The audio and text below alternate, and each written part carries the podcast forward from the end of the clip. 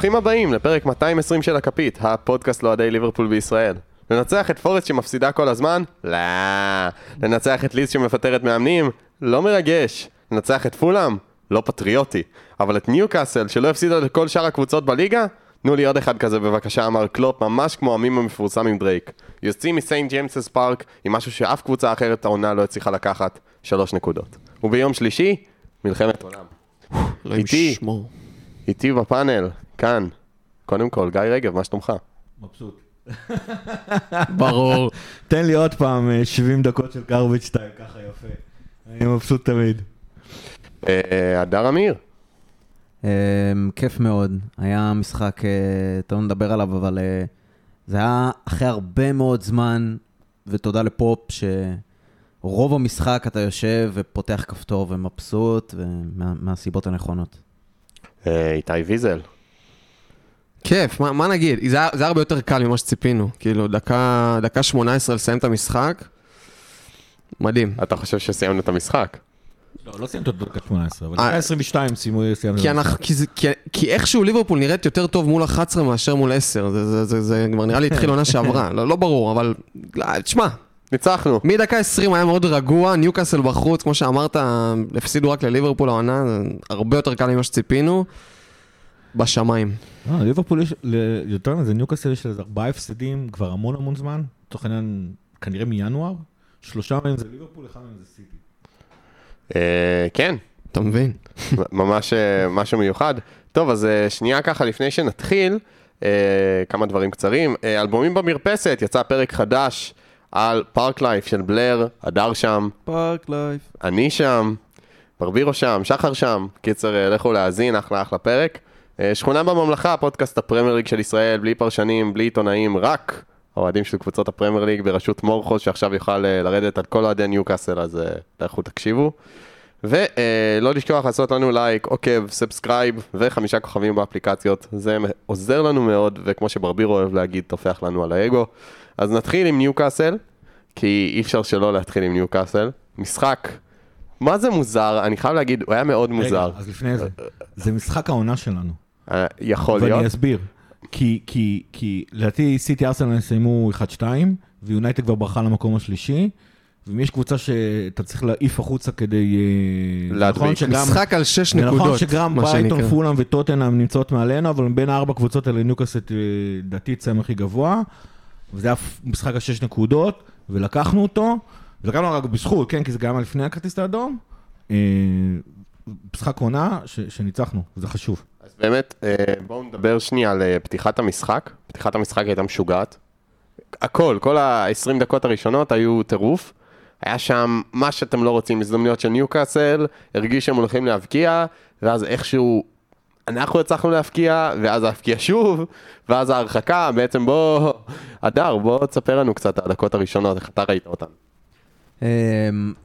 זה היה, אוקיי, דבר ראשון, ניוקאסל התחילו הרבה יותר טוב, אפשר גם לומר שהם היו הרבה יותר טובים בהרבה מאוד חלקים של המשחק, באופן כללי, אבל הרבו להחמיץ, זאת אומרת, סן מקסימן שם מגיע להזדמנויות, וכרגיל, כאילו, ליברפול לא מצליחה להסתדר עם דריבליסט טוב בליגה הזאת, שזה נורא בעייתי, אז הוא לוקח את התפקיד של אלמירון הפעם,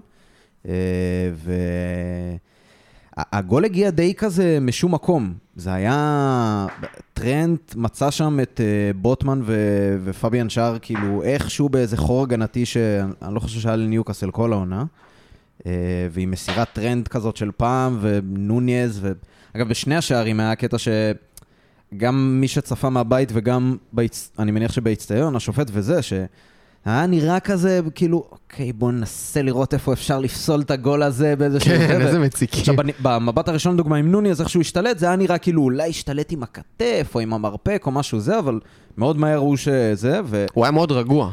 זה מה שהרגיע אותי, שהוא היה מאוד רגוע. את האחריות שלו כדי לא להיות בנבדל לא עשה, כי את השחקנים שהוא ראה, הוא היה מאחוריהם קצת, הוא כאילו ניצל מהנבדל בגלל טריפר שהיה מאחוריו. הוא היה בשוק לדעתי גם מהסיטואציה שהוא נקלע פתאום, הוא הסתכל כזה, וואו, אני לבד באמצע כאילו פתאום, ואני יכול, ואגב, סיומת מעולה. כן, אין לו עדינות, כאילו, אני מפוצץ.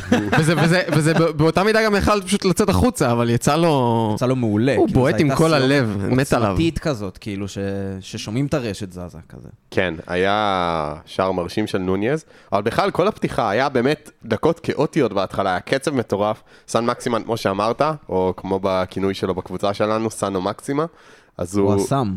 הוא פשוט, הוא חתך כאילו בין כל ההגנה שלנו, בלי בעיה. הם הגיעו לכמה הזדמנויות, ואז הגול של נוניז מהבישול המדהים של טרנד, ואז זה ממשיך. מיד אחרי ההתחלה מחדש, שאנחנו ממשיכים, הם יוצאים מכמה התקפות, אנחנו יוצאים פתאום להתקפה, ועוד שער כאילו מהלך קבוצתי שלא נראה כמה זמן? הרבה מאוד זמן. מהעונה שעברה.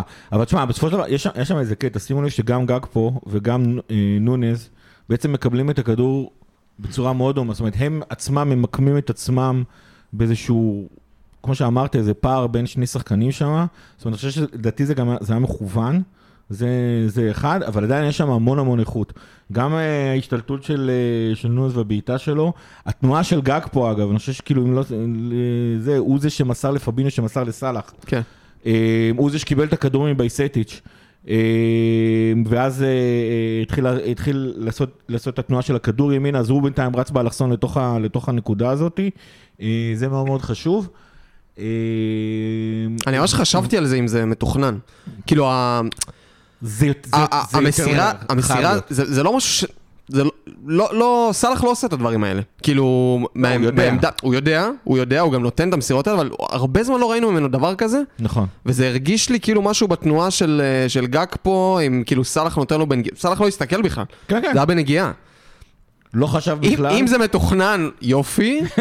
אם זה לא מתוכנן, כל הכבוד להם. כאילו גם גאקפו קצת לא השתלט על זה כל כך נוח, הוא כזה קצת ברח לו אחלה סיומת. אז גם הבישול של סלאח היה כמובן ברמה גבוהה, וגם אגב הבישול של טרנד, איך הוא מצא, כאילו, כולם ציפו שטרנד שם, הוא מסר שם לפאביניו, ואז כולם ציפו שטרנד כאילו ילך על הקו, אבל בעצם לא, הוא מצא שם איזושהי נקודה בתוך אמצע המגרש, שהייתה פנויה לגמרי, והיה לו את כל הזמן לחשוב, וטרנד תן לו את ההזדמנויות האלה, וסוף כל סוף לא הורסים לו, אגב הוא... נתן, אני חושב שהוא מוביל את הליגה בכמות המצבים שהוא מייצר, ועדיין אין לו בישולים. וסוף כל סוף זה עובד. נפתח לו בשני המשחקים האחרונים בצורה... אבל זה, אגב, זה הנקודה לדעתי על המגרש, כאילו בין העיגול לאמצע לקצה הימני שלו, זה כנראה הנקודה שהוא חייב על המגרש, בגלל זה הרבה אנשים גם אומרים, אולי יעבור לקישור, אולי להיות זה, כי הוא פשוט נכנס לשם כל הזמן, זה כמו שקנסלו עושה את הכניס, הוא בכלל היה נכנס לאמצע, אבל כן, זה נראה שזה עובד הרבה יותר טוב, השיתוף הפעולה. כאילו אנחנו מדברים משחק שני ברציפות, כל השלישייה הקדמית משתתפת בשערים ובישולים, פשוט כאילו, וגם אי אפשר בניגוד לאברטון להגיד שזה בגלל אברטון, זאת אומרת ניוקאסל, ב-17 דקות שאנחנו שמנו את שני השערים, צריכים בשני התקפות היחידות שלנו, הראשונות, נקרא לזה ככה, ניוקאסל הייתה ב-11 שחקנים, בפול מושן לתוך השער שלנו, אליסון. כן, אנחנו נדבר על אליסון. אבל רציתי עוד משהו להגיד, קודם כל, כל הסיפור עם פופ, מה קרה שם? זה היה בריין פארט כאילו ברמה הגבוהה ביותר. מה הוא חשב שיקרה? קצר במוח ואינסטינקט של שוער, הוא פשוט רואה את הכדור. זה ממש אינסטינקט, רואים שזה לא הבחוונה. באמת, כאילו... כי בהתחלה זה היה כזה, זה נגיעה עם החזה. הוא ניסה לנגוח, הוא גם עשה את זה כבר בדקה השלישית. הוא ניסה לנגוח, אבל אחרי זה הוא פשוט... בדקה השלישית הוא הקדים את רובו באגף השמאלי שלנו, והוא ניסה בדיוק אותו דבר, ואז הוא ראה פתאום שהכדור הרבה יותר נמוך, ואז הוא כאילו ניסה לעשות נגיחת... דג. בדיוק. וזה נקלו בידיים. גם אחרי זה הוא... כשאתה רואה את סלאח, אתה ניבל. הוא גם נגע ביד, סלאח כבר עוזב את המהלך, והוא כאילו מרחיק את זה מאוד שדורס שם את טריפייר. הוא טריפייר כאילו... הוא אמר, יאללה, עד הסוף, כבר קיבלתי אדום. זה אדום גם על הקבוצה שלי. שוער נהדר, כאילו לא... קורה. זהו, האמת שזה אוף טופי קטן, אבל שתדעו שהרבה ירדו על היציאות שלו אתמול, אבל ראיתי היום ניתוח שהוא השוער שיוצא לכדורים, כלומר סוויפר, השני הכי טוב בליגה. כלומר, מבחינת אחוזי ההצלחה שלו והמצבים שהוא מונע בסוויפינג. אתם יודעים מראשון? לא, אליסון. אליסון? לא, אליסון טוב, כאילו... אליסון השוער הכי טוב בליגה בסוויפינג, כן. אליסון השוער הכי טוב בעולם בכל דבר. פופ שני? פופ שני. זה לא כזה מפתיע מבחינת... טוב, אני לא יודע כמה מזה בתוך הרחבה נגיד. כאילו בתוך הרחבה אני די בטוח שהוא אולי השוער הכי גבוה בליגה גם. אולי, אבל יותר מאליסון. קודם כל, אז אני אפנה, מי שאוהב סטטיסטיקות ובעיקר מתעניין בשוערים, אז ממליץ לעקוב אחרי ג'ון הריסון בטוויטר, הוא דוקטור... אז זה מלידס? הוא לא, לא. זה ג'ק הריסון.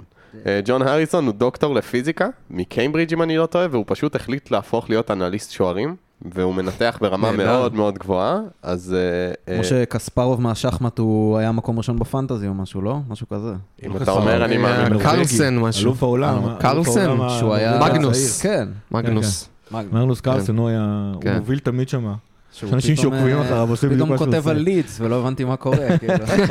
אז כן, אז מי שמתעניין מוזמן לעקוב.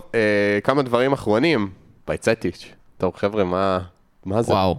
כאילו כל פעם מחדש אני אומר, מה, נדבר על וייסייטיץ', אבל כאילו כל פעם מחדש הוא נותן סיבות לדבר עליו. ההשתחררות שם, זה כאילו שיעורים אישיים מתיאגו, שיעורים פרטיים. אז לא, אנחנו לא... מישהו מהיושבים בחדר ידע מי זה לפני חצי שנה? כאילו אולי שמעתם את השם, כי מורכו חפר עליו בקבוצה. זהו, מורכו צועק אני שומע את זה עד לפה. כן, מורכו צועק, אבל... לא, הוא ידע ששחקן כזה באקדמיה. כן. בוא נדייק. משחקן אנונימי לגמרי, כאילו כולנו פה נסכים שהוא הראשון שפותח בקישור מול ריאל, כאילו זה... גם יש את הצילום של הגול המאוד מאוד יפה שהתחיל מזה שהוא מקבל את הכדור כאילו בהגנה ועושה שם את ה... הדבר שאנחנו כל כך אומרים, למה כולם לא עושים את זה? אבל אנחנו התרגלנו שכאילו, הקשרים שלנו חסרי ביטחון, מקבלים כדור, מחזירים אחורה. הוא פשוט בפעולה אחת, בהטיית גוף אחת, עושה כאילו, שובר שם את כל הקישור, בעצם פותח לנו את האפשרות בכלל לעשות את הגול הזה.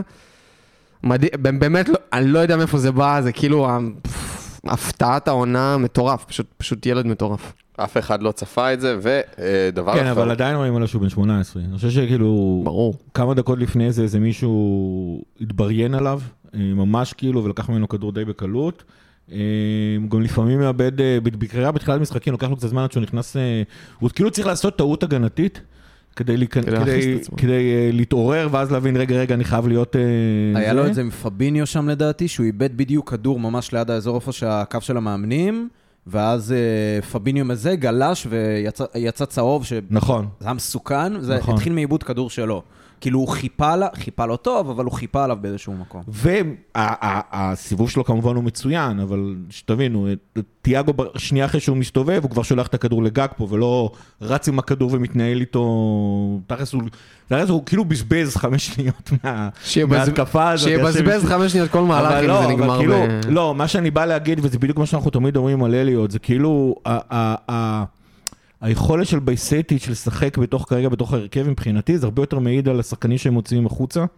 למרות שתיאגו ספציפית לדעתי פשוט פצוע, אני לא יודע אם תיאגו היה קשיר, לא היינו רואים את תיאגו, יכול להיות שפאבינו או הנדרסון לא היו... אני כאילו טוען שתיאגו יחזור מהפציעה, אני תוהה מי יצא מבין פאבינו וזה, כי דעתי בייסייטיץ' נשאר. כן. וזה כאילו... כרגע הוא... וזה לא רק בגלל החולשה של הקשרים, הוא טוב. הוא טוב. שלא, אני חושב פה מצנן את ההתלהבות איזה 2 דקות. זה לא... זה מצנן את ההתלהבות. ההתלהבות במקומה מונחת, היא כאילו מוצדקת מאוד. אני חושב שאנדו, אבל... גם אני. טוב, עניין של רוטציה, שוב. אם אני הולך סתם משחק ריאל כזה, שאתה עולה עם הכי חזק, אני חושב שתיאגו במקום אנדו פשוט. לא, אני מפחד לעלות ילד בן 18 מול ריאל מדריד. טוב, אבל... הוא עולה. הוא הולך לעלות. הוא הולך לעלות, הוא הולך לקרות. טפו, אני לא... אז טוב, נחיה ונראה. 2 דברים אחרונים, ונדייק, פרמינו וג'וטה חוזרים מהפציעות. את פרמינו וג'וטה כבר ראינו נגד אברטון. וירג'יל חזר, משהו על ההופעות שלהם. וירג'יל חזר למגרש, הוא עוד לא חזר. כן. קצת שקט, מחזיק את שקט. בינינו, כמעט עשה פנדל על סנט מקסימן. גם היה לו איזו מסירה, הוא ואליסון בחוסר תאום נוראי, שהכדור כזה... נכון. יצא שם לקר, כאילו בא להחזיר לו, ואני כבר ראיתי את הגול כמו נגד לידס, כאילו, שהיה עם אליסון שם. עוד לא זה, אבל בסדר. עדיף. פרמינו, לא יודע, הוא קצת מזכיר לי איך שהוא היה לפני הפציעה, כאילו הרבה השתלטויות ו... היה לו שם בסדר, הוא השחיל ל2 שחקנים במהלך אחד, עשה את הפרמינו שלו, אבל היה לו אחד שהוא איבד פשוט, והם כמעט שמו מזה גול, ניוקאסל. בכללי הוא מאבד קצת יותר מדי, וג'וטה, לא יודע, הייתה תחושה שאם מי זה היה? נראה לי זה בייסייטיץ' בכבודו ובעצמו, שיכל לפרגן לו שם לאחד על אחד מול השוער ונתן לסלאח כדור קצת קשה. כן. הייתה תחושה אתמול שג'וטה שם גול, כאילו, הוא גם הגיע לאחד מול אחד מול השוער וניסה לעבור את פופ. זה גם תנגיחה שלו. הייתה תנגיחה שלו. קיצור, ג'וטה היה צריך להיות אתמול עם גול, וזה מעודד אבל, כי הוא מאוד קרוב לזה. זה גם מרגיש שברגע שהוא ייתן הוא ייפתח מחדש. כאילו. כן. ודבר אחרון על המשחק אתמול, אתם יודעים כמה נגמר ב-XG? כן, 2.42 לליברפול, 2.16 לניוקאסל, אז אני חושב שברור מבחינתי לפחות מאיש המשחק. אליסון. הוא קיבל. איש העונה, הוא קיבל? שתי הצלות של 100% גול. אחד עם הרגל, ואחד עם היד, הוא מתח שם מלמירון. מה נגיד? כן, שנייה היה לו הצלם מול ווילסון. מדהים, כאילו משהו... פסיכי. אין מילים מתאר את מה שאליסון עושה העונה, זה פשוט, כי בעונות קודמות הוא לא היה צריך לעבוד כל כך קשה. גם בעונה של הקורונה הוא לא היה צריך לעבוד כל כך קשה, וגם זו הייתה עונה קצת פחות טובה שלו. עכשיו שהוא בשיא שלו, וגם צריך לעבוד קשה, אתה פתאום מבין כמה הוא טוב, וזה פשוט תענוג לעיניים מה שהוא עושה. וזהו, ומנצחים את ניוקאסל, 3 נקודות, אנחנו עם משחק חסר בפער של, כמה זה? 6 נקודות? 6 ויש לנו משחק אחד יותר לשחק. 6 במשחק חסר, כלומר, אם מנצחים אותו בעזרת השן, פו, פו, פו, פו, פו, כן, זה צ'לסי בברידג'. טוב. אז אנחנו נצמצם ל3 מהטופ 4, ולא כזה מזמן היינו 10 מהם. כן, אז אפשר לחלום, אבל בואו נתחיל בטופ 6, ואז נעבור לטופ 4.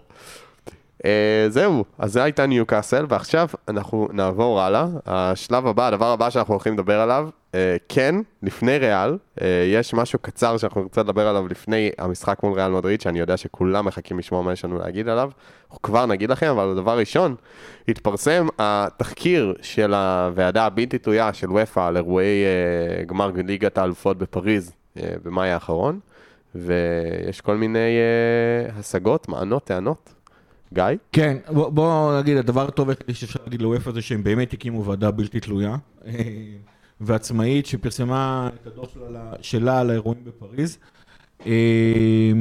נתחיל מהשורה שהכי מעניינת אותנו כאוהדי ליברפול, אז הדוח לא רק שהוא מנקה את אוהדי ליברפול מכל אחריות שהיא, ונזרקו לא מעט שקרים בתקופה שמאז הגמר על אוהדי ליברפול, הוא לא רק מנקה אותה מכל אחריות למה שקרה שם, אלא הוא גם מציין שבעצם הם ההתנהגות הטובה שלהם היא זאת שמנעה אסון הרבה יותר גדול, כי בתכלס הייתה שם סכנת חיים מיידית ללא מעט אנשים שם, בגלל הרשלנות של הרשויות. נתחיל מזה שהדוח עצמו מטיל את מירב האחריות דווקא על וויפה, מעצם זה שהיא בעצם לא לקחה אחריות על האירוע. זאת אומרת, היא גם בעצם השאירה את כל האחריות לניהול של הגמר על הרשויות הצרפתיות, בין אם זה ההתאחדות ובין אם זה המשטרה הצרפתית, היא פשוט לא הייתה נוכחת בשום דיונים שקשורים למשחק הזה, לא לקחה אחריות לא על הביטחון ולא על הבטיחות של האוהדים, ופשוט לא הייתה מעורבת שם, היה וויד גדול מהעובדה שהגיעה מהצד של וויפה, וכמו שאמרתי, בסופו של דבר, מי שהתכנון הביצוע עצמו, של הלקוי היה בעצם באחריות המשטרה הצרפתית ובאחריות ההתאחדות הצרפתית.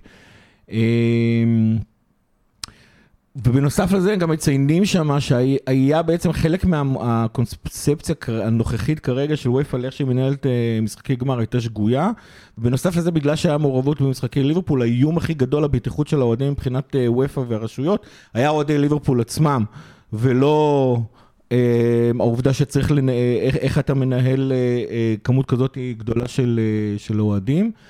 הדוח עצמו מפרט 21 צעדים למניעת הישנות של מקרים דומים, ומהבחינה הזאת אז אנחנו גלים כמה דברים. אחד, כמובן שאוהדי ליברפול לא היו חיים משום צורה, לא היה שום עדויות לצורך העניין על זיוף של כרטיסים, לא שאני מבין איך זיוף של כרטיסים מעביר את האשמה לאוהדים, אבל נעזוב את זה. לא היה שום עדויות להתנהגות לא נאותה, כמו שאמרתי להפך, ההתנהגות של ליברפול דווקא ראויה לציון לחיוב, וכמובן ולכן וכמובן הוא גם מתאר אחר כך את כמות השקרים של וויפה שכבר מיד אחרי המשחק, סליחה, כבר בזמן האירוע עצמו הוציאה הודעה שבעצם בגלל אוהדים הגמר הולך להידחות, שזה כמובן היה שקר, אבל זו כן הייתה איזושהי הודעה מוכנה של וויפה במידה ויקרה איזה משהו. ודבר שני, גם מציין לרעה את כל הניסיון הטיוח והשקרים של הרשעות בצרפת, גם בפרלמנט וגם בוועדות החקירה שלהם, שפשוט באמת ניסו להטיל את כל האשמה לאוהדים ולנקות את המשטרה הצרפתית מכל אחריות לאירוע, וכמו שאמרת, זה מחזיר את זה. משהו שלי מאוד חשוב להגיד, זה פשוט לראות כמה, באמת עצוב לראות כמה המקרה הזה מאוד מאוד מזכיר את מה שקרה ביולסבורו. בין אם זה ישר הטלת האשמה על האוהדים בזמן האירוע, בין אם זה אחר כך חודשים לגבי חודשים של ניסיון לטייח ולהאשים את האוהדים בכל מה שקרה שם.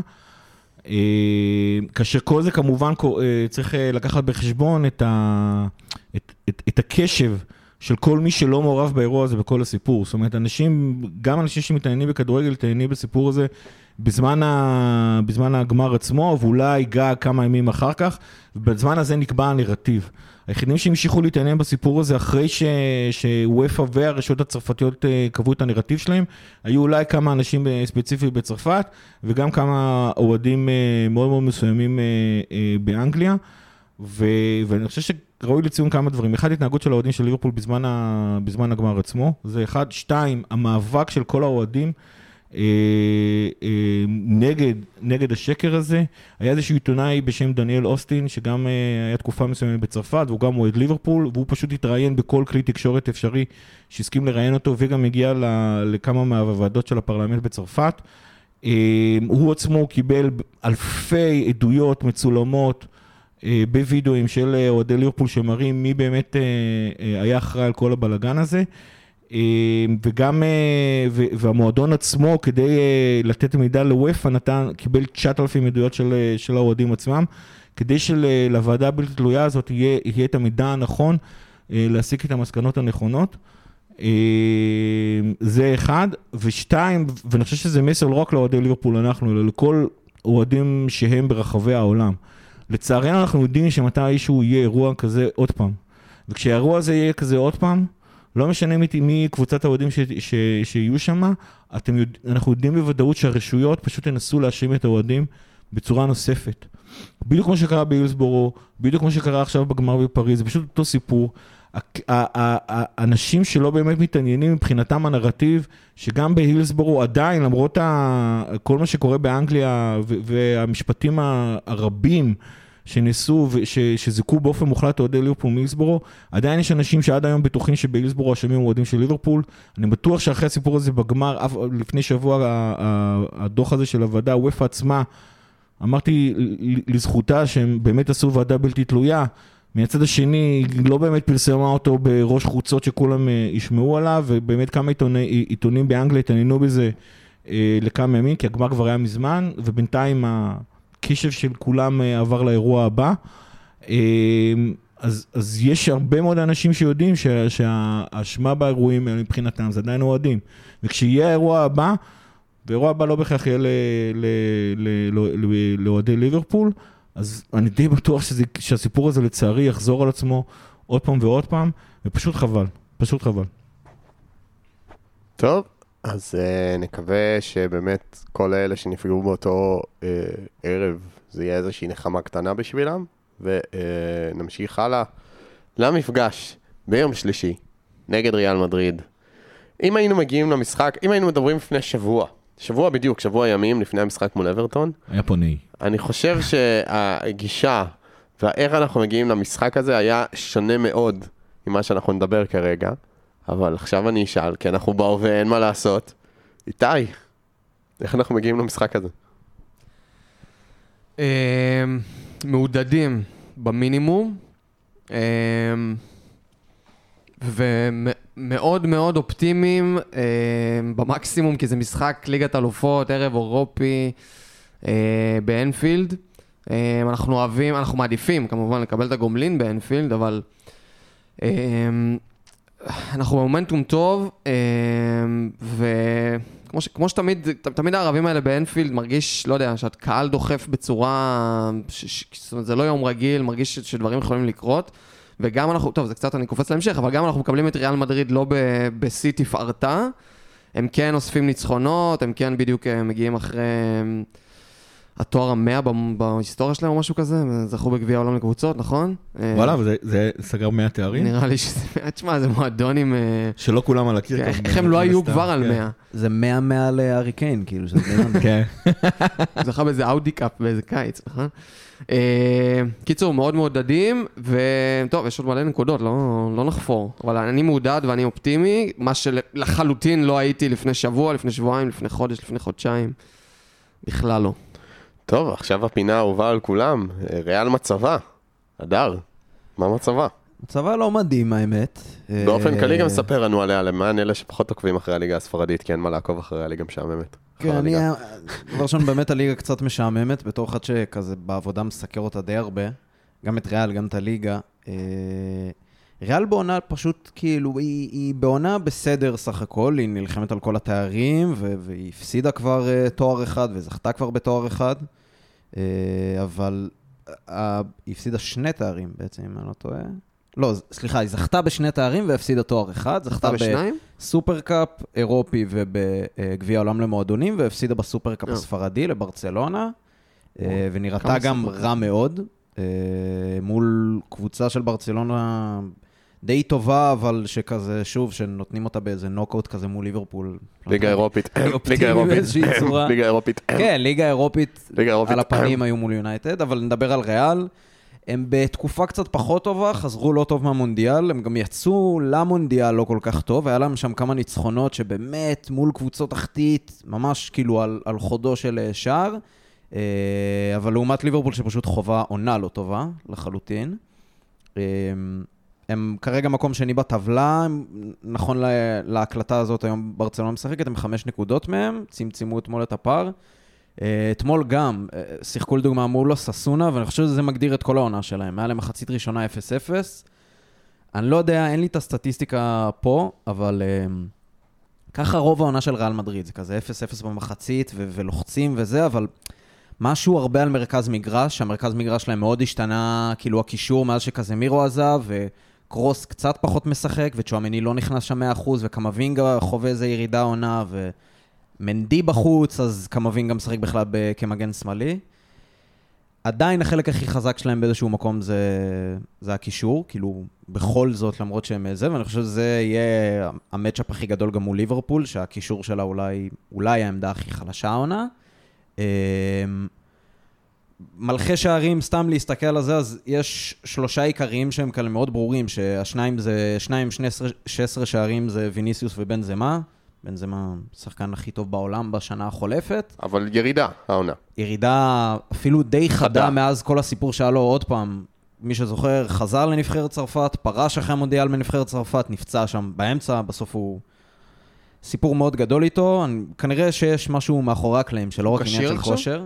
קשיר? הוא לא שיחק אתמול וגם צ'ואמני לא שיחקו אתמול, שניהם לא היו בסגל. הם אומרים פציעה קלה, זה...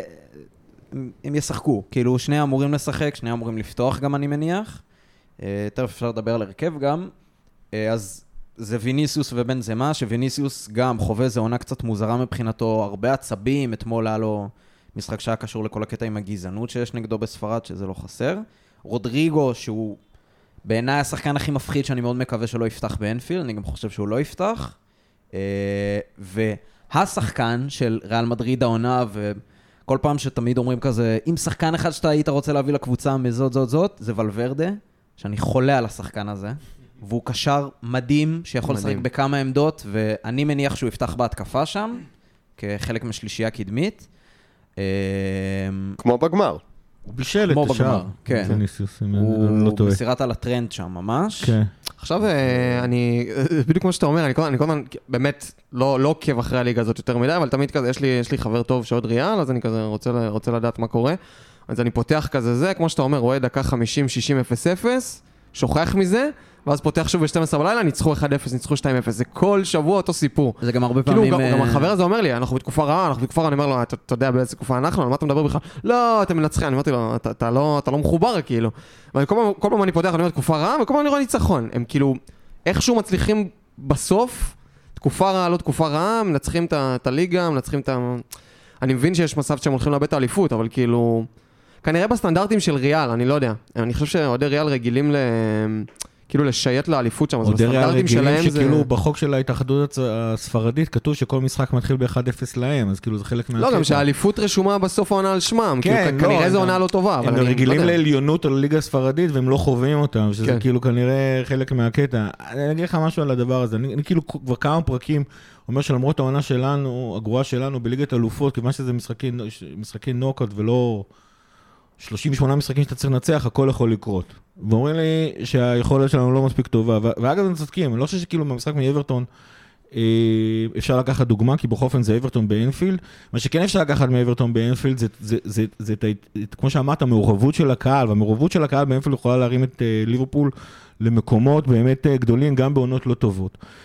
ואם נמשיך נסתכל על המשחק בניוקאסל, אני חושב ש17 דקות ששמנו את שני השערים מראים למה אני חושב שכל דבר יכול לקרות בליגת האלופות מצד אחד. מצד שני, העובדה שניוקאסל לא שיחקה עם 11 שחקנים במשך, ועוד עם השער השני שלה, במשך 70 דקות נוספות, זאת אומרת שאנחנו לא באמת יודעים כמה ליברפול שווה באמת במשחקים נגד קבוצות ממש ממש טובות. עכשיו, הבעיה הכי גדולה בריאל מדריד, זה שדי מסביר את ה-0-0 וה-1-0 שתיארת, זה שהם פשוט כל כך מנוסים, כל כך יודעים מה צריך לעשות. ריאל מדריד לא הולכת לקבל שני גולים קלים כמו שליברפול נתנה לניוקאסל. שהחלוץ חופשי במרכז של ההגנה, זה פשוט לא, וכל מה שנשאר זה ליוות לשוער, זה לא הולך לקרות. זאת אומרת, ותשימו לב גם שמה שקרה בניוקאסל הרבה פעמים, שניסינו למסור כדורים מעבר לקו ההגנה, בעיקר לנונז בצד שמאל, אבל גם לסלאח. אני לא רואה את ריאל, שתובש במילה שאני שונא, אני לא רואה את ריאל נאיבית כזאת.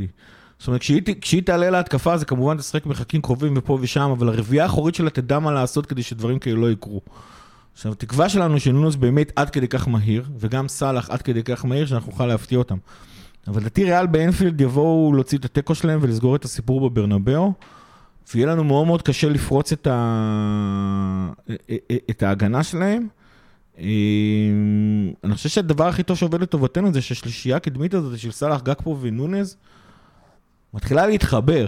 במיוחד הקטע הזה שקלופ עשה משהו שלא הבנתי וכרגיל הוא יוצא תודק, שהוא דווקא שם את גאקפו ומנסה להפוך אותו לסוג של פרמינו, והוא לוקח את נונז ומנסה להפוך אותו לסוג של מנה, וזה פשוט עובד. יש לך פתאום את פרמינו ואת ג'וטה שיכולים לעלות מהספסל, אנחנו יכולים להשיג פה תוצאה שיכולה לעשות את הגומלין בברנבאו, מאוד מאוד מעניין. כאילו, אני דווקא בא אופטימי למשחק הזה, לא... טוב, אני בא תמיד אופטימי, אני עדיין בא אופטימי. אני עדיין בא אופטימי למשחק הזה. אז אם כבר מדברים, אז בואו נדבר מי צריך לפתוח, איך אתם רואים את ההרכב? האם אותו הרכב כמו נגד ניוקאסל, האם שינויים? או פשוט כן, כמו נגד ניוקאסל. הכל תלוי מן הסתם בכתף של דרווין. נכון. שאנחנו מקווים שהיא תהיה בסדר. אני רוצה להאמין שכן, אבל אי אפשר לדעת, אני לא מבין גדול. ואם לא, לא יודע למה יש לי הרגשה שלא. שמשהו לא יכול לבוא? שהוא לא יפתח. אנחנו לא יודעים גם מה זה. קלופ נתן כזה אמירה של אנחנו מקווים שזה לא יהיה גרוע, כמו שהוא תמיד אוהב להגיד, ואז אתה פתאום שחקן נעלם לך לחודש וחצי, אתה לא יכול לדעת. אני לא ראיתי עדכון, היה רק עדכון שהוא בספק. אם לא הוא, אז ג'וטה אולי. אם לא הוא זה בעיה. באמת, אני חושב שג'וטה רק חזר מפציעה, זה לא השחקן לבנות עליו, כנ"ל פרמינו, אם לא הוא, זה בעיה. זה בעיה, זה גם מבאס, כי כמו שאתה אומר, השלישייה הזאת רצה לא רע במשחקים האחרונים. אבל מבחינת העדפה, כן, אותו הרכב בדיוק, אחד לאחד. כן, גם גומז? כמו שמעתי... לא, גומז מטיפה... האמת היא, גומז משחק יותר טוב ממטיפה במשחקים האחרונים. כן, מטיפה קצת היה כזה פספס כדורים, בעט באוויר, היו לו קצת... ברור שלא בא להתגומז מול בנזמה, אבל... כן, אותו הרכב בדיוק. מצד שני, גומז עצר את הלנד. בדיוק. אתה יודע, כאילו, איכשהו... דיברנו על עצר את הלנד הזה. אם גומז קם בצד הנכון של המיטה, וזה קורה לו פעם בכמה פעמים, הוא יכול לעצור כל חלוץ, אבל הבעיה שזה קורה רק פעם ב... כן, שאר הפעמים הוא מוסר לשחקן של מיץ. בקטע הזה, היתרון של בנזמה על הלנד זה הניסיון, כאילו. זה לא, אתה יודע, את בנזמה לא עוצרים, באמת. גומז היה ממש טוב מול סיטי, אבל גם אז הולנד הגיע לשתי הזדמנויות טובות, כאילו... בסוף אנחנו גם תלויים, כמו שאתה אומר, בחלוצים ובאיך הם מחמיצים. קיצור, אותו הרכב, מבחינתי. יש לי משהו לפני אולי אימורים וכאלה, שבאופן כללי סתם קבוצה מול קבוצה. העניין באמת שהניסיון, זה נכון, אבל ריאל מדריד הזאת קצת שונה. עכשיו, אני חשבתי את אותו דבר גם שנה שעברה שזאת, ריאל מדריד שונה. בכלל, פוסט רונלדו זה עידן שונה בריאל מדריד, ושונה זה לזכות בליגת האלופות, כאילו גם עונה שעברה, כן? אבל משהו בריאל השתנה מבחינת הסגנון, שא' הם לא בלויים על שחקן אחד כבר כמה שנים, והם מאוד, יש משהו שקצת דומה בסגנון שלהם לליברפול של קלופ, מבחינת, דבר שלנו מערך זה, מראה לחלוטין, כאילו גם הסגנון של איך שהקשרים שם הם עומדים והכל, ההבדל העיקרי שהקישור שלהם יכול להיפתח פתאום. זאת אומרת, אם הם, אני מניח שככה הם יפתחו עם צ'ואמני, עם מודריץ' ועם קרוס, אז אחד מהם פתאום יוצא קדימה וממש משאיר את זה לשני שחקנים, בדרך כלל זה מודריץ' ואז קרוס וצ'ואמני סוגרים. פה זה ההזדמנות של ליברפול כאילו דווקא לפרוץ דרך האגפים, במיוחד כי מנדי לא ישחק, וזה יהיה שם כמה וינגה. לא, האמת שלדעתי זה יהיה דוד אלאבה, זה גם מה שהיה אתמול נגד אוססונה. אני לא בטוח בגלל... למרות שהוא לא אוהב לשחק מגן שמאלי. אני לא בטוח כי זה נאצ'ו שם. אני לא חושב שנאצ'ו זה מי שישחק. אני חושב שהוא מעדיף לשחק עם שני בלמים. כן, לא, אז... כן, נגיד משהו עלה... כאילו, אני חושב שרודיגר ואלאבה זה מי שיפתחו פשוט. מעניין, לא יודע, לדעתי... יכולים לתת רגע את הרכב מהשוער קדימה? קורטואה שהשם ישמור, כאילו מה שהוא עשה לליברפול בגמר זה באמת תצוגה, כאילו ששווה את השוער השנה בעולם, שגם זכה בו. קרבחל... קרבחל, אני מאמין שרודיגר ואלאבה, אז אם לא עזר בבסמאל... אתמול קרבחל לא פתח. קרבחל לא פתח אתמול. נאצ'ו, מיליטאו, רודיגר, אלאבה. מודריץ' קמבינגה, דני סביוס, פדה ולוורדה, רודריגו וויניסיוס. זה גם שאלה לגבי מיליטאו. חוזר מפציעה ו... לדעתי מיליטאו יפתח כבלם ליד רודיגר, ועלה באי המגן שמאלי. אני לא חושב שהוא יעשה שם... אתה יודע, זה גם האגף של סלאח, שעד כמה שהוא בעונה רעה, לא יודע אם נשים את קמבינגה על סלאח. אגב, זה גם לא רע. עלה בה פחות טוב כבר כמגן. כן. כאילו זה... הוא איבד הרבה מהמהירות שהייתה לו. מאוד... שווה זה, אבל הוא מאוד לוק שואו באיך שהפך להיות מגן שמאלי. באמת, הוא הרבה יותר כבד וכזה, משהו יותר אגרסיבי. חצי בלם כזה. כן, אז הקישור זה מה שאמרתי לדעתי, ואני חושב שבהתקפה הוא יפתח עם ולוורדה, ויניסיוס ובנזמה. לא עם אסנסיו ולא עם רודריגו. רודריגו דרך אגב כחלוץ גם מאוד מפחיד אותי. כלומר, אני ראיתי אתמול את המחצית הראשונה, אז נרדמתי כי זה ליגה ספרדית, בואו, את מי זה מעניין, אבל ראיתי את המחצית הראשונה, ורודריגו כחלוץ מאוד מזכיר לי את מנה כחלוץ, הוא מאוד תנועתי כזה, יודע להסתובב, לחתוך פנימה. הוא יותר טוב מהאגף, גם בעיניי. זה מאוד, כן, זה מאוד מסוכן, גם אם הוא יעלה מהספסל, נגד העובדה שהקשר האחורי שלנו הפך להיות הפרפר, האפורי, או איך שלא תרצו לקרוא לזה, שהוא אמור להיות זה שעוצר אותו, זה יכול להיות קצת בעייתי. כמובן שבנזמה זה גם זה, אני עדיין חושב שבנזמה זה האיום הכי גדול, אבל גם אם רודריגו כן יפתח כחלוץ, איכשהו הוא יחליטו לא לסכן את בנזמה, הוא לא יהיה קשיר, זה חתיכת סכנה. ושוב, אני לא בא להוריד מריאל מדריד, כי הם ריאל מדריד, אבל זה גם אנצ'לוטי על הקווים, קצת לזכור כאילו ההיסטוריה שלו מולנו, חוץ מההיסטוריה האחרונה שלנו, 6 משחקים אחרונים מולם, מאז 2014, 5 הפסדים וטקו. שהטקו זה... קורונה. אגב, גם עניין של אנפילד. לא יודע, אז הם ניצחו אותנו 3-1 בחוץ, באצטדיון שהוא לא אצטדיון, המגרש אימונים שלהם. כן. לא יודע, אנפילד מלא במצב של 3-1, אתה צריך לשים 2 גולים כדי לקפות... כאילו, גם בעונה. דרך אגב, אז עוד היו שערי חוץ, אז כאילו היינו עולים. הם באו לסגור... לסגור עניין. הם באו להוציא... הם מניעו כדור. אתה כאילו ראית, הם כאילו פשוט... עצרו את כל ההתלהבות של ליברפול. מה שנגיד ברצלונה לא יודעת לעשות, ריאל מדריד יודעת לעשות. זאת אומרת, ריאל מדריד, עם כל מה שאמרתי על זה, שהעודים שלהם נורא רגילים להיות מעל הזה, בפועל הקבוצה תמיד ידעה, ובטח עם אנצ'לוטי על הקווים, תמיד ידעה לא להתעניין בשיט הזה, של כאילו אנחנו ריאל מדריד, ואנחנו זה, אם צריך עכשיו להעיף כדורים לשמיים, ולמסור כדורים אחורה בין הבלמים לשוער, וכל מיני דברים כאלה, הם יעשו את זה, הם פשוט יעשו את זה. עכשיו, לזה הם ככה הוציאו את ה-0-0 ההוא. באותה עונה זה היה זידן דרך אגב. זאת אומרת, היה תמיד איזה 15 דקות של ליברפול, אתה מצליחה לבוץ מומנטום, ואז יש לי שיעת קישור שלהם, שאז עוד הייתה קזימרו, קרוס ומודריץ', בימיהם הגדולים, הייתה פשוט פתאום מבטלת 10 דקות מהמשחק. לדעתי פשוט זה מה שהם יעשו, זה פשוט במידה מסוימת קצת שחזור של הגמר, שהם ינסו לעקוץ אותנו, שהם ינסו להרגיע את המשחק כמה שהם יותר, ינסו להדוף את מה שליברפול יודעת לעשות. ולצורך העניין, אם יש קבוצה שבתרבות שלה, ובטח עם ואנצ'לוטי ספציפי, יודעים כאילו להתמודד עם האימה הזאת שנקראת הקהל של אינפילד בלילות אירופיים, זאת הקבוצה הזאת. עכשיו, פשוט היינו בתקופה לא טובה, ואנחנו בתקופה לא טובה, מצד שני אנחנו בתקופת התלהבות, בטח עם נוניז וגאקפו וסלאח ישחקו שמה. Shit can happens מצד אחד, מקווה שנצא פה עם איזה 1-2-0. שם אחד שלא הזכרנו זה אסנסיו, ששמתי לב שבמשחקים האחרונים הוא, לדעתי הוא כבש בשניים האחרונים.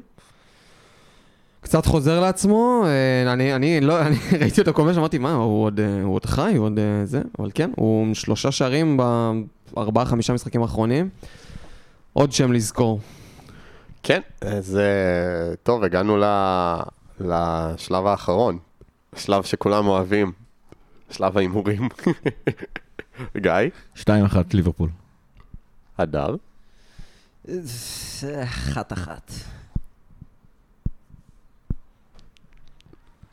לא מצליח לדמיין.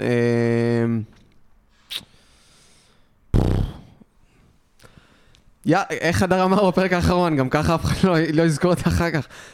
אני אלך על 2-0 שלישי ברציפות, לנו. גנבת לי. אני משנה ל-8-3 אז. גנבת. האמת שגנבת לי. אני, ויודעים כמה אני פסימי ונחשפוך וכו וכו וכו, אבל עכשיו אם אני אהיה ריאלי, משום מה מרגיש לי שגם יצר הנקמה הולך לשחק פה. כאילו, אנשים אולי שוכחים, אבל כאילו, פאקינג הפסדנו להם כבר ליגת האלופות לפני לא כל כך הרבה זמן. שהוא עצמו היה אמור להיות כבר נקמה. שגם הוא היה אמור להיות נקמה על המון המון דברים, וכאילו... אנחנו חייבים להפסיק להכריז על נקמות מול ריאל. ואני חייב להזכיר דבר אחרון, הפעם האחרונה של ליברפול פגשה את ריאל באנפילד עם קהל בנוקאוט ליגת האלופות, אתם זוכרים כמה זה נגמר? בשמינית גמר גם. זה גם היה שמינית גמר, אתם זוכרים כמה זה נגמר? זה הייתה פעם האחרונה, 4-0. אז... אתה אומר, צריך להחזיר את בניון... בניון לא שיחק במשחק השני. דווקא אחרי שהוא דפק את הגול... לא, הוא דפק את גול במשחק הראשון, במשחק השני הוא לא שיחק, לדעתי היה פצוע, ומי שהבקיעו היו טורס, ג'רארד צמד ו... דוסנה. נכון. דוסנה תמיד הסוגר בשבוע הגביע. הוא גם סגר את הרביעה נגד יונייטד. זה היה באותו שבוע.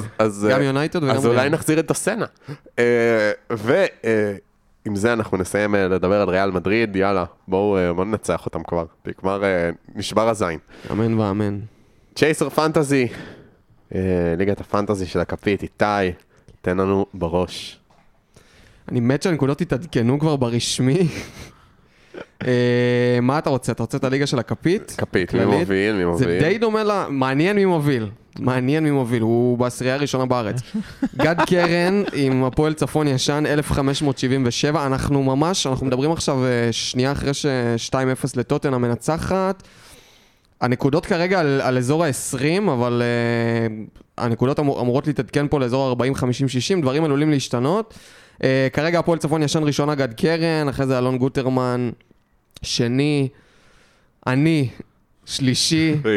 שלישי בליגה שלנו? למה נתתם לי לעשות את זה? כן, גיא, אני שלישי בליגה שלנו, ואני קצת צופה את העתיד, עוד 2-3 בערך התעדכנו הנקודות, ואני חושב שאני הולך להיות שני, או לגרד את גד אפילו. כפרה על רשפורד, אז קפטן. זה עדיין פודקאסט על ליברפול. קפטן פנטזי. בסדר. רשפורד, אחרי מה שהוא עשה בתקופת הקורונה, מותר להגיד עליו כמה מילים... טובות שרוצים. הוא חם בצורה... אבל מעכשיו שיפסיק להבקיע. אני מוציא אותו. מחזור הבא בלנק. זה אחרי שאמרנו את זה. מחזור הבא בלנק. עידן לוצקי רביעי עם אחת מקבוצותיו. עם הריזרבס, דרך אגב. עם הריזרבס, כן. וואד ההיט של תום פלג חמישי. הרטה של אמיר קולה, שישי, The Monsters של אילי, נבות שביעי, Are you kidding me? אופק מילר שמיני, The Beasts, מי זה? כניסה חדשה. עידן לוצקי הוא גם 4 וגם 10. כניסה חדשה, יאיר נבות, יש פה 2 נבות, הם רושמים שונה.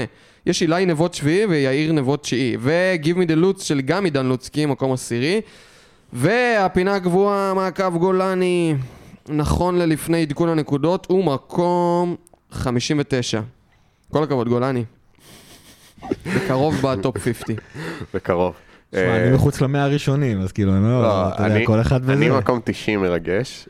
יש שונים חיצים ירוקים בכל הליגות, חוץ מהליגה של הקפית, חץ אדום. גם אני. מראה שבקפית מבינים משהו. זה ליגה קשוחה, זה ליגה... המאזינים שלנו יודעים מה הם עושים. והפאנליסטים, אני יודע שזה מעניין אתכם קצת הפיקנטריה, אז איתי ויזל בליגה משל עצמו, עם 1514, שתבינו שהאלוף הנצחי, טל בנדל נמצא 113 נקודות מאחוריו, עם נוניז, 1401, מקום שלישי, הקבוצה של ברבירו שאנחנו נימנע מלהזכיר את שמה בפרק, עם 1394, עוקף את גיא רחמים, ואז פער, לא, אין כזה, שחר יפה, חמישי, רותם, ואנוכי במקום השביעי, גיא מזנב בי במקום השמיני, ומורחו ממשיך בעונה, מורחו וצ'לסי העונה נהיו ביחד, ותהילים להם במקום התשיעי והעשירי, מילי זלאדס של הדר שהחליט לעשות מינוס 5,000 נקודות לעצמו כל מחזור. אבל מה הסיפור הכי יפה בכל המחזור הזה? שני המחזורים האחרונים, שאני כנראה היחיד בעולם שהביא את מנור סולומון, וזכה לשני החזרים ממנו. אתה צודק, אתה לא טועה. מרגש ומדהים. כן, אז נסיים באמת הפרק, ובאמת ככה מפרגנים למנור, כיף לראות שהוא מבקיע, כיף לראות שהוא מצליח, רק לא באנפילד, אבל כל שאר המשחקים אנחנו מאחלים שתיתן שלושה ורביעה וחמישייה, וכולם נשים אותך קפטן, ויהיה כיף ממש. תודה רבה לכל מי שנשאר איתנו עד הסוף. משהו קטן לסיום? נונז. יש מחזור כפול לליברפול בפנטזי, תכניסו שחקנים של ליברפול, כל אחד ומי שטוב לו ונוח לו. אפילו מהגנה עדיף. טריפל גומז גיאו? כן. וואי, הדלקתי את הדר. באמת הרעיון. טוב, תודה רבה כמו שאמרתי, תודה רבה גיא, תודה רבה אדר, תודה רבה איתי, ועד הפעם הבאה. לנצח את ריאל.